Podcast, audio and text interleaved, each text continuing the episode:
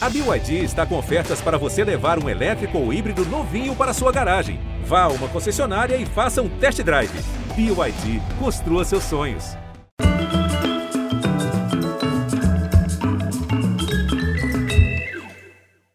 Muito boa noite, faço aqui as reverências, tipo artilheiro, as reverências, é isso, de artilheiro para a lista de convocados, pela lista de convocados, pelo nosso líder, o professor Tite. Minhas reverências, Tite. Para falar da Copa, hoje nós recebemos convidados que estão de malas prontas, passaportes carimbados. 20 anos depois da conquista do Penta no Japão, as cinco estrelas no peito nos orientam ao deserto para o sonhado presente de Natal no Catar. Já pensou? Olha, quem acompanha Tite mais de perto, sempre de camisa para dentro da calça, palavra na ponta da língua, chama nosso técnico de pastor. Pois hoje temos aqui dois missionários do melhor do futebol do Brasil, Paulo e Pedro. Paulo vive para fazer da memória experiência e da experiência memória. Ele é um prodígio do Novo Testamento do jornalismo esportivo, indo para sua sétima Copa. Pedro é pedra de força, brilho e resistência, promessa que se vem cumprindo e aos 25 anos estreia no maior torneio do mundo. Pedro, o jogador terminal, como diz o Tite. Sejam muito bem-vindos, Paulo Vinícius Coelho, PVC, jornalista e escritor magistral, cujo mais recente livro é Cinco Estrelas, A Conquista do Penta, e abram alas para o craque da última Libertadores, o artilheiro Pedro. Fala, Vial. É um prazer poder estar falando aqui com você. É uma emoção muito grande aí com as suas palavras e, e poder ver que um, um sonho foi realizado desde criança. Todo mundo vibrando muito com você. Aliás, muita alegria, né? Num, período de nove dias. Foi campeão da Libertadores, convocado para a Copa. E é o seguinte, PVC, como sem confiança, ponta de lança não sai nem do vestiário, ele acreditava tanto nessa convocação que deixou para pedir a noiva em casamento só depois da convocação. Quer dizer, que se não fosse convocado, não casava, Pedrão? Não, não tem isso. Não. É porque eu estava bem confiante, né? Eu estava com a esperança muito, muito grande, né? Muito positiva ali de, de ser convocado. Então eu tive isso no meu coração de, de fazer um dia especial, ser mais especial ainda né? E tenho certeza que esse dia vai ficar marcado pro, pro resto da nossa vida. Com certeza, 7 de novembro de 22.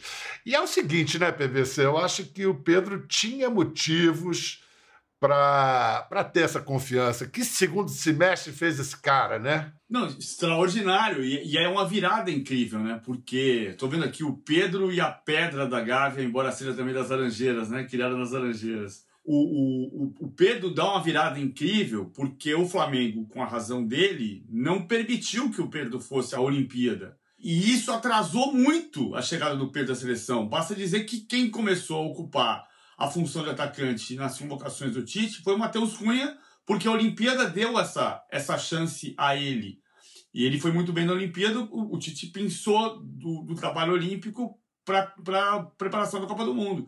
E a virada do Pedro veio depois da chegada do Olival Júnior, essa virada impressionante. Artilheiro do Flamengo, artilheiro da Libertadores, campeão da Libertadores e agora, quem sabe, ex-campeão do mundo. Vamos ver. Opa, oxalá! Mas assim, sinceramente, Pedro, antes da chegada do Dorival Júnior, quais eram as suas, intimamente, quais eram as suas reais expectativas de ir para a Copa?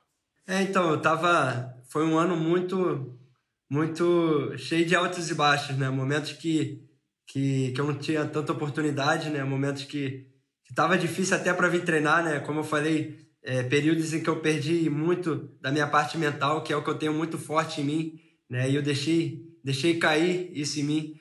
Mas graças a Deus, Deus me deu muita força e sabedoria para superar esse momento, né? Onde eu pude né, perdoar pessoas, não colocar culpados e sim né, tentar achar uma solução para aquela situação.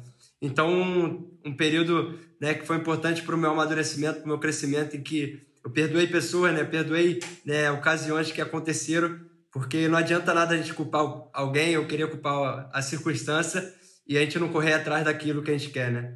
mas eu sempre acreditei que, que eu poderia sim para a seleção, mesmo naquele momento difícil. Né? Claro que nos meus olhos né, humano assim não poderia enxergar que estava perto da seleção, mas eu sempre acreditei em Deus que ele poderia, né, no tempo certo, fazer as coisas. Então, foi um período difícil, mas que serviu de amadurecimento, de crescimento e que hoje eu chego muito mais forte para para a seleção e creio que eu estou muito preparado para esse tempo. Posso contar o bastidor? Eu, eu, por favor. Dessa história do, do Pedro quando estava em baixa no Flamengo. Ah, você sabe que a prática no futebol brasileiro muitas vezes é o diretor que quer contratar um jogador e por trás falar com a gente do jogador e falar assim: manda ele arrumar um tumulto lá que nós vamos contratar. E o Anderson Barros, diretor do Palmeiras, não fez isso. E talvez por isso não tenha havido a transferência do, do Flamengo para o Palmeiras. O que, é que o Anderson Barros, diretor do Palmeiras, fez? Ele pegou um avião em São Paulo, desceu no Rio de Janeiro, foi até o Ninho do Urubu, sentou com o Marcos Braz e disse: Marcos, eu tenho 20 milhões de euros para contratar o Pedro. E o Marcos Braz virou para ele e disse assim: Não com esta palavra exata você vai me entender, Bial. Você está querendo me ferrar, né? e, e foi exatamente essa conversa. E o Flamengo disse: Não, não vou vender, não posso vender. E mesmo assim o Pedro continuou no Flamengo sem jogar, até que houve a mudança do Paulo Souza pelo Dorival Júnior e a lesão do Bruno Henrique. A partir da lesão do Bruno Henrique, o Pedro explodiu desse jeito que vai levá-lo para o Catar. Olha, essa explosão em números, só alguns exemplos. Nesse segundo semestre, o Pedro fez quatro gols no jogo da Libertadores contra o Tolima. Depois fez três gols em 5 minutos e 46 segundos. Nem o Cano! Nem o Cano! O Cano precisou de 13 minutos para fazer três gols. Esse foi contra o Bragantino, no Brasileirão. Fez um golaço de bicicleta contra o Atlético Paranaense pela Copa do Brasil. E quando voltou à seleção. Olha o gol! Gol! Pedro, a gente estava falando antes de começar a gravar Poucos se lembram da barra. Agora você está nessa felicidade, mas a barra Sim. que foi quando você foi convocado pela primeira vez pelo Tite. Você ainda vestia a camisa do Fluminense, 2018, e aí teve uma contusão que não é brincadeira é ruptura do ligamento cruzado anterior. Ali, a sua confiança no futuro ficou abalada, Pedrão? É, foi um período muito difícil, né? É, eu lembro que, que eu ia ser convocado na semana seguinte Aí vi essa, essa lesão no, no último jogo que eu ia fazer antes de ir para a seleção brasileira. Né? Ali, para mim, o, o mundo desabou. Né? Um momento muito difícil para mim, para minha família, mas que eu consegui superar. Né? Como eu falei, a adversidade ela vem para nos tornar mais forte ainda. Né? Claro que naquele período passa um filme, né? Pô, será que vai. Como é que eu vou voltar a jogar? Será que eu vou voltar bem? Meu rendimento vai ser o mesmo? Mas graças a Deus a recuperação foi muito boa com, com o Filé, né? Que me deu todo o suporte junto com o Fluminense. Então eu consegui voltar em alto nível, voltar a jogar com excelência também e superar aquele momento difícil. Não podemos esquecer que na conquista do Penta, tão bem narrada pelo PVC nesse livro, Gente, eu recomendo esse livro. Aliás, eu recomendo todos os livros do, do, do PVC. Esse aqui, a Escola de Brasileiros de Futebol, obrigatório para quem quer entender futebol brasileiro. Obrigado, Biel. E aqui, lembrar que a, a conquista do Penta foi. Teve um nome, que foi um cara que estava desenganado para o futebol. Ronaldo também teve uma contusão seríssima. Então, temos um precedente. O mesmo fisioterapeuta que o Pedro citou agora, é, Milton Petroni e o Filé. Escuta, Pedrão, você. Que dia é o seu aniversário, Pedro?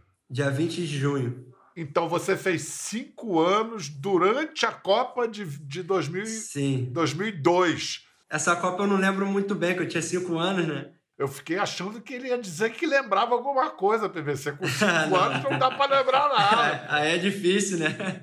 Mas em 2002, o PVC ainda era um jovem de enorme talento e personalidade, mas no meio de um bando de gato mestres, veteranos lá, mas ele não se acanhava, não. Olha ele na linha de passe da ESPN Brasil, naquela época.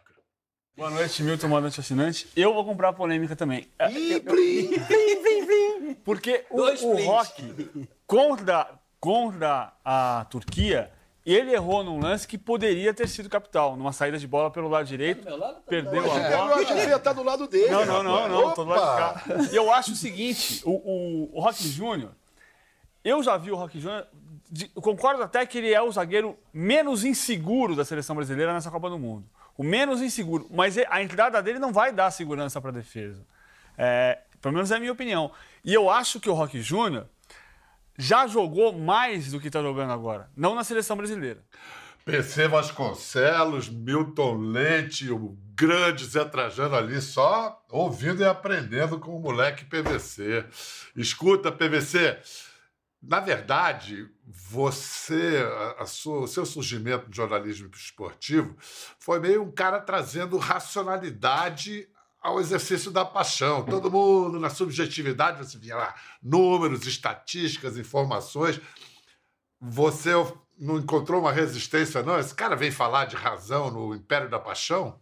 É, eu acho que eu tive a, sorte de trabalhar com o Zé Trajano, que foi meu diretor, que você conhece tão bem. Não é que você trabalha só com números, a gente trabalha com informação. Muitas vezes a informação é um número, muitas vezes a informação é uma história, muitas vezes a informação é uma coisa que você descobriu na rua, conversando com uma pessoa. É, mas a questão é a gente conseguir a surpresa a gente se surpreender com uma coisa vai surpreender alguém. Mas é porque o futebol, quando um craque como o Pedro fala da força mental dele, essa base emocional que permite que ele faça coisas extraordinárias no campo, isso é sobrenatural de Almeida, né, cara? Isso é um outro território. Essa reviravolta para mim tem tem muito da parte mental, né? Como eu falei, eu vinha pro treino aqui meio desanimado, aí chegava, não rendia nos treinamentos, tudo isso por culpa né, dos meus pensamentos, da minha mente, que, que queria achar um culpado ou queria né, achar que não, não ia dar, sabe? Então a minha recuperação tem muito por causa dessa, dessa recuperação que eu tive mentalmente falando, né? Olha só, é...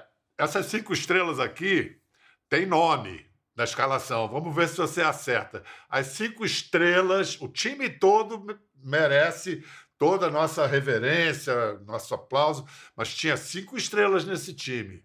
Quais eram, Pedrão? Você lembra? Cafu. Quem mais? Mais quatro. Roberto Carlos. Ronaldo. Boa. Ronaldinho. Rivaldo. Ronaldinho e Rivaldo, essa é fácil. É. E no banco, um cara genial que o PVC faz justiça a ele nesse livro, o Filipão. O que, que o Tite pode ou deve emular daquele Filipão de 2002, PVC? Eu acho que a capacidade de, de produzir um time para privilegiar os mais talentosos, né? Eu acho, o livro chama Cinco Estrelas muito por causa disso. É por causa da quinta estrela da camisa, mas é por causa desses cinco que você e o Pedro citaram. Cafu, Roberto Carlos, Ronaldo, Ronaldinho e Rivaldo estão para 2002, mal comparando, como Jairzinho, Gerson, Tostão, e Riverino para 70. Ah, o, o, Tite tem que emular isso, quer dizer, conseguir fazer, e não do Neymar.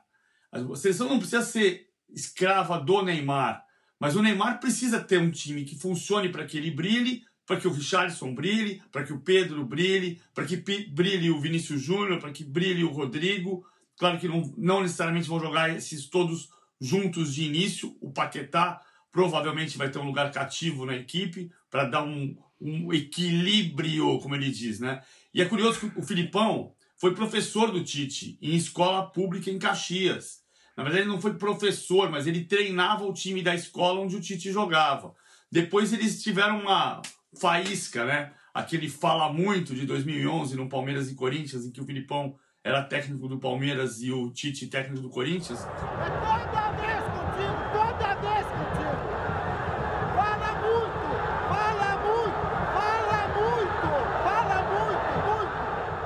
nunca se recuperou a amizade da mesma maneira como foi. Mas são duas pessoas que se conhecem. O Tite conhece o Filipão desde a adolescência. E essa escola incrível de técnicos gaúchos no futebol brasileiro, né? Tantos técnicos gaúchos de tanta qualidade. Mas esse time só existiu naquela Copa, nunca mais jogou, né? Em dois jogos, a formação clássica, Marcos Edmilson, Lúcio Roque Júnior, Cafu, Kleberson, Gilberto Silva e Roberto Carlos. Ronaldinho e Rivaldo e Ronaldo na frente, o escala assim, 3-4, 2-1. Esse time só jogou contra a Inglaterra e contra a Alemanha. E ganhou uh, dos dois campeões, dos dois antigos campeões do mundo. Escuta, Pedro, você não, eu acho que para você, desse mundo de hoje, você não deve nem entender, mas em 2002, a imprensa Imprensa que sai meio mal desse livro, porque a imprensa dizia que o Brasil era uma porcaria, que. É, você dizia, o próprio PVC. Tinha os melhores jogadores do mundo e a imprensa ah, tá decadente e tal. A outra coisa que dizia-se, que cobrava que os jogadores que jogavam na Europa, eles não tinham vontade de defender a seleção.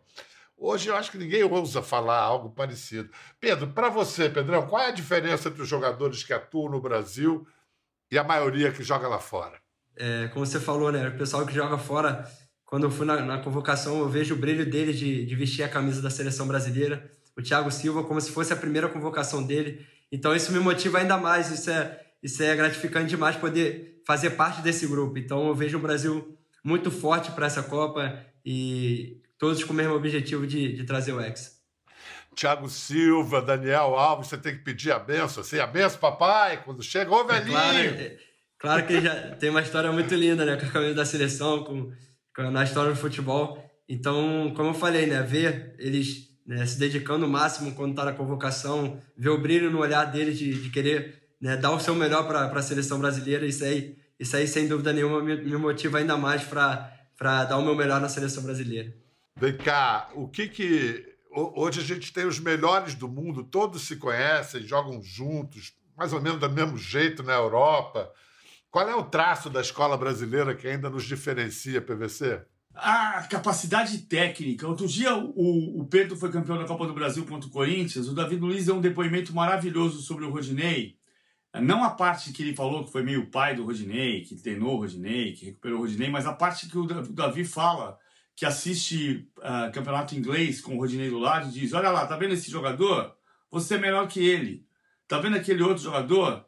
Você é melhor do que ele. Uh, individualmente, o futebol brasileiro ainda tem uma qualidade impressionante. E o que acontece é que a gente tem repetido muito um discurso que ficou velho, que é no último terço do campo, no ataque, o, o talento resolve. E não resolve mais, porque o campo diminuiu. O, o, campo continua tendo, não é porque o Maracanã tinha 120 por 75 e agora tem 105 por 68 de comprimento. É porque você subiu a tua linha de defesa e baixou a tua linha de ataque. Então você joga num espaço de 15 metros. Quando você. Às vezes parece jogo de basquete, né? Basquete dos anos 80. Ah.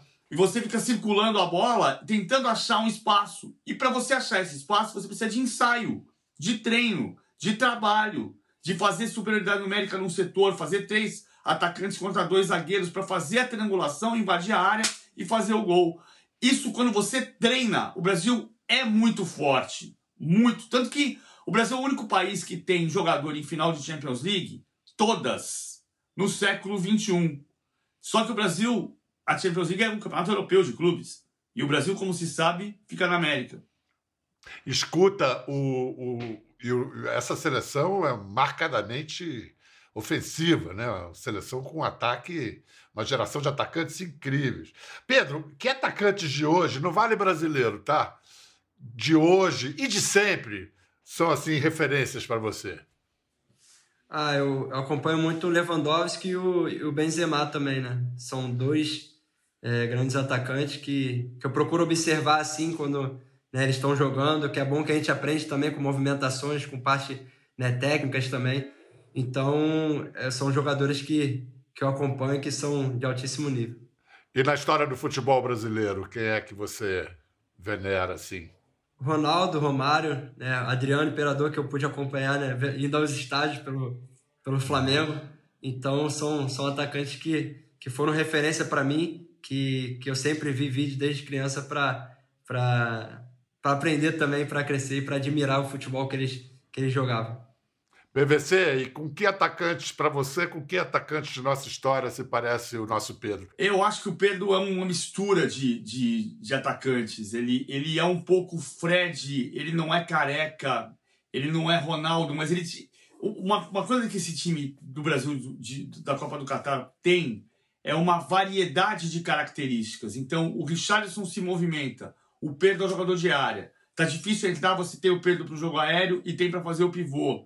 Ele sabe jogar fora da área. Não é cone. Aliás, é uma maldade que se cometeu com o Fred, que o Pedro lembra também. O Pedro é, jogou sim, com o Fred, né? Eu ia até é. falar, desculpa interromper. o Fred também, um cara que, que eu acompanhava de perto, que me ensinou bastante também quando eu subi né, pro profissional. Então, um cara que eu também admirava muito e acompanhava e aprendia com ele também as movimentações no ataque. Como disse bem o PVC, cone não, ícone. É isso. Ícone. É, é exatamente é, isso. Fred não é cone, é. Fred é ícone. ícone. Eu acho que ele é. lembra muito, muito o Fred. Assim, a, o, Pedro, o Pedro acaba com aquilo que a gente vinha dizendo, que o Brasil teve Romário, Ronaldo, uh, Luiz Fabiano, Fred e Gabriel Jesus e veio descendo.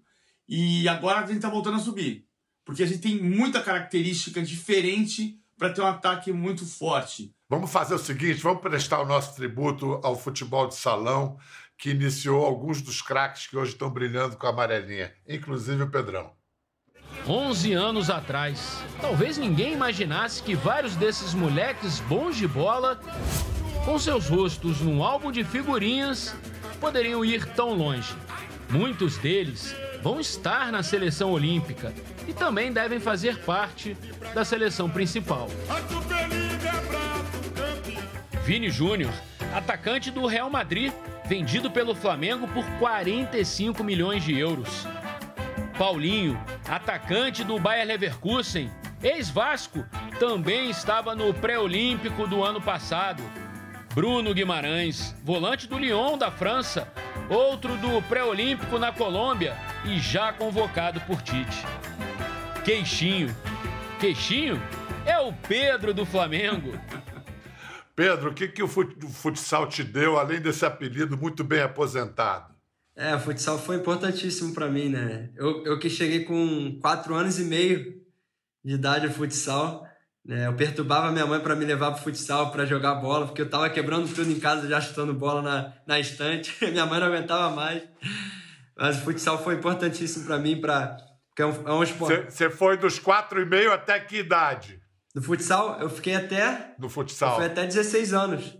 Até quando eu cheguei no Fluminense, eles falaram: não, não tem como mais continuar no futsal. Mas é. sim, era um esporte que, que, que eu gostava muito de jogar, porque é um esporte que você tem que pensar mais rápido ali, né? É um espaço curto. Então você, você ganha também muita parte técnica no futsal. Eu acabei levando essa, essa parte técnica para o campo também, que foi importantíssimo para mim.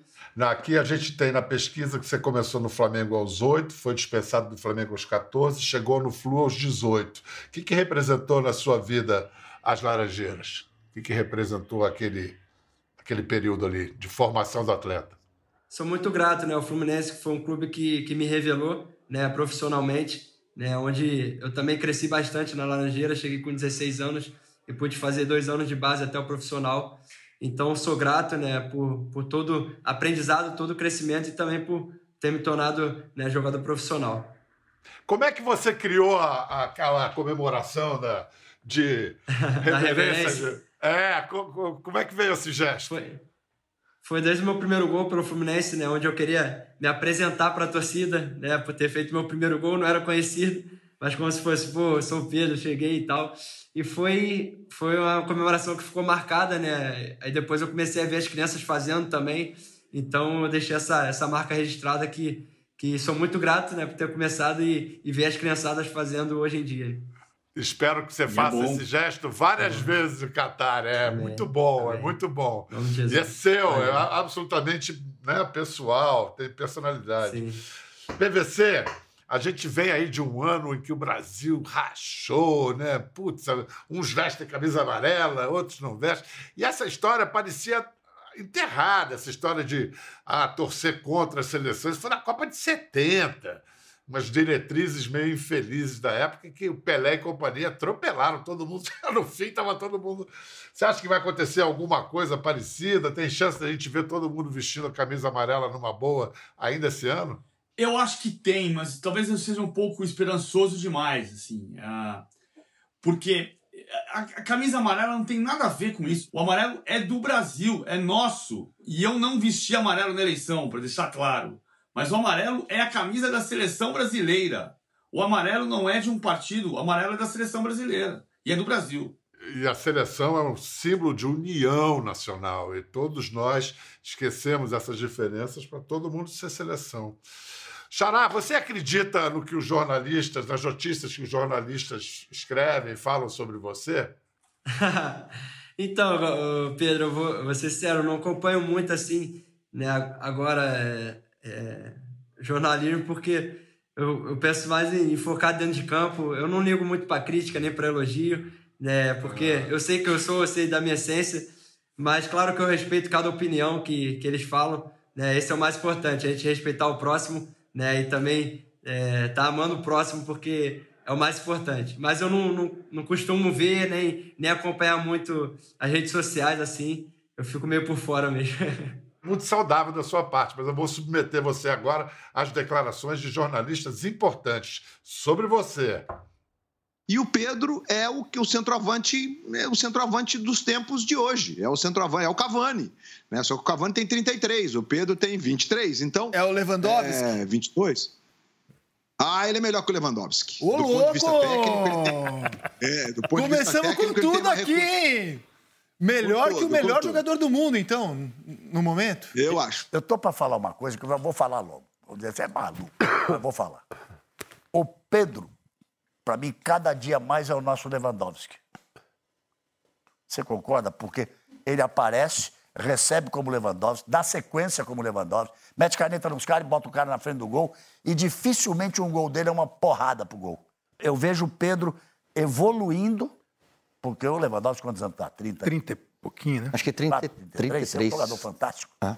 Eu vejo o Pedro evoluindo nesse sentido. Você também vê mais ou menos por aí? Eu vejo que o Dorival Júnior, que é o técnico dele, também vê assim. Ei, não falei bobagem. Porque eu, conversando com o Dorival, eu falei, esse Tite é impressionante a jogada terminal dele. É. As, as, a, ele acompanha qualquer raciocínio que esteja perto. A capacidade dele de, de tabela e de, de, de, de, acompanhar uma rapidez de raciocínio e técnica dele. E, ele, não, e, isso a gente ele é sempre um jogador, ele não, não é força jeito, é assim é? que eles falavam, né? Não é palavra só do Galvão do Roberto, é palavra do pastor. Tem jogadores a quem os elogios fazem bem. E tem jogadores que não reagem tão bem a elogios. Como é que você lida com elogios, Pedro? Não, claro que eu fico muito feliz, né? Com, com, com esses elogios, né? Com cada palavra que foi falada ali. Sim, Lewandowski, como eu falei agora, né? É um jogador que eu acompanho muito e admiro muito. Claro que ele já tem uma história né, muito, muito boa no futebol e eu espero poder também fazer essa história, né? Escrever essa história como eu venho escrevendo. Mas cada um tem, tem a sua, a sua, sua função dentro do clube, né? Hoje eu procuro sempre né, pensar mais em mim, não, não me comparar com outro jogador. Mas eu fico feliz com esse, com esse elogio espero poder né, cada vez mais estar evoluindo para, se Deus quiser, também chegar em mais alto nível, assim como o Lewandowski quer. Tomara que esses elogios só aumentem a sua autoconfiança, que a gente está aí mesmo acreditando em ti. Escuta, Obrigado. PVC, é, é quase certo, última Copa de Messi, última Copa de Cristiano Ronaldo, talvez até do Neymar. É momento de troca de guarda no futebol mundial? Quem é que está pintando para ocupar esses espaços nessa Copa? Ah, tá pintando, já pintou Mbappé, que já foi campeão do mundo e destaque da última Copa. Mbappé já está é. aí. Tá pintando o Vinícius Júnior, tá pintando o Rodrigo. O Rodrigo é uma coisa de maluco. O Vinícius Júnior já, já é autor de gol de título de Champions League do Real Madrid. E o Pedro? E o Pedro? E o Pedro? O Pedro tem característica do Lewandowski mesmo. Quando o Lewandowski tinha 25, que é a idade do Pedro, ele jogava no Borussia Dortmund, né? Eu fui, foi a final da, da Champions League de 2013 jogando pelo Borussia Dortmund aos 25 anos de idade. É impressionante o que o seu conhecimento, é uma alegria ouvir você falar. Você jogava alguma bola? Sabe quem foi meu técnico? O Bauer, o gigante do Maracanã. Ele tentou me ensinar a jogar futebol, mas não conseguiu. O Bauer era o lateral? O Bauer da Copa de 50. Barbosa, Augusto e Juvenal. Uh, Bauer, Danilo e Bigode. Sim, sim. Camisa sim. 4 da seleção da Copa de 50. Eu era zagueiro ruim. Dava de bico, de bola pro mato, que o jogo era de campeonato. Pô, nem de goleiro deu para você enganar, né? Bota ele lá no gol, não. nem ia. Ainda mas, bem, menor. Mas eu com 14 anos, com 14 anos eu queria ser jornalista esportivo. Era o que eu queria então, fazer. Fez a opção, a escolha certa. Então, momento bolão. É, pô, perguntar para você, Pedro, para escolher o campeão, não, não, já sei a sua resposta. Então, quem vai ser o vice? Vice, eu acredito que a França é também um dos favoritos, né? Alemanha, Argentina também. Pode ser Argentina. Ser um gostinho mais, mais especial. Né? Você sabe que eu estou achando que essa Não Copa. Não sei como é que está o chaveamento, né? Mas. É. Eu acho que o chaveamento nos leva para a semifinal contra a Argentina, se o PVC ah. deve saber, não é? Se os dois forem primeiros, se os dois forem primeiros colocados nas suas chaves, semifinal Brasil e Argentina. Artilheiro da Copa, Pedrão. Depois você fala, PVC. Artilheiro. Artilheiro? Eu ia ficar muito feliz se fosse eu também, né? Mas acredito que o Neymar vem, vem em grandíssimo nível, né? No seu melhor, né? Um difícil falar no seu melhor futebol, porque ele vem sempre jogando muito bem, né? Mas eu vejo o Neymar que tá, tá querendo muito essa, essa Copa do Mundo. Então eu deixo a artilharia pro, pro Neymar. Então vamos deixar a artilharia e o craque da Copa para o Neymar na, na, na, no bolão, no bolão do, do Pedro. No seu bolão, vamos lá, PVC, campeão, vice, artilheiro e craque. Caminho do Brasil pode ser muito difícil. Eu vou, eu, eu, vou, eu vou de Brasil aqui, vou brincar de torcedor um pouquinho. Vamos de Brasil campeão, é, Espanha vice-campeã, do outro lado da chave.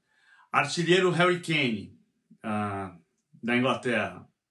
Já foi artilheiro da última Copa. Vamos ver se ele consegue a segunda seguida. Craque da Copa com o Brasil campeão, Neymar.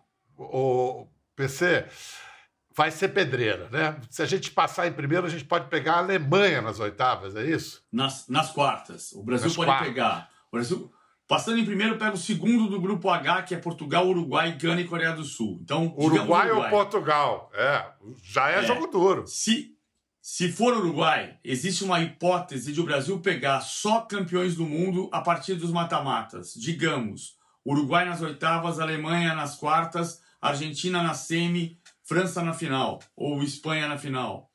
E nunca um campeão do mundo fez uma campanha enfrentando só campeões do mundo no mata-mata. Então é como se como aquilo que existia antigamente seria o super campeão, é o super campeonato. Super campeão.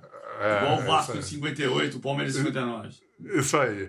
PVC, grande prazer falar contigo. Pedrão, meu xará, uma honra. tudo de bom, um abraço cheio de carinho e força, muita energia. Vamos lá, vamos com tudo, vamos trazer essa taça. Obrigado aí para vocês em casa. Vamos torcer, todo mundo junto. De amarelo, de azul, de branco, de vermelho, como quiser. É Brasil. Vamos nessa. Valeu, Pedrão. Foi um prazer.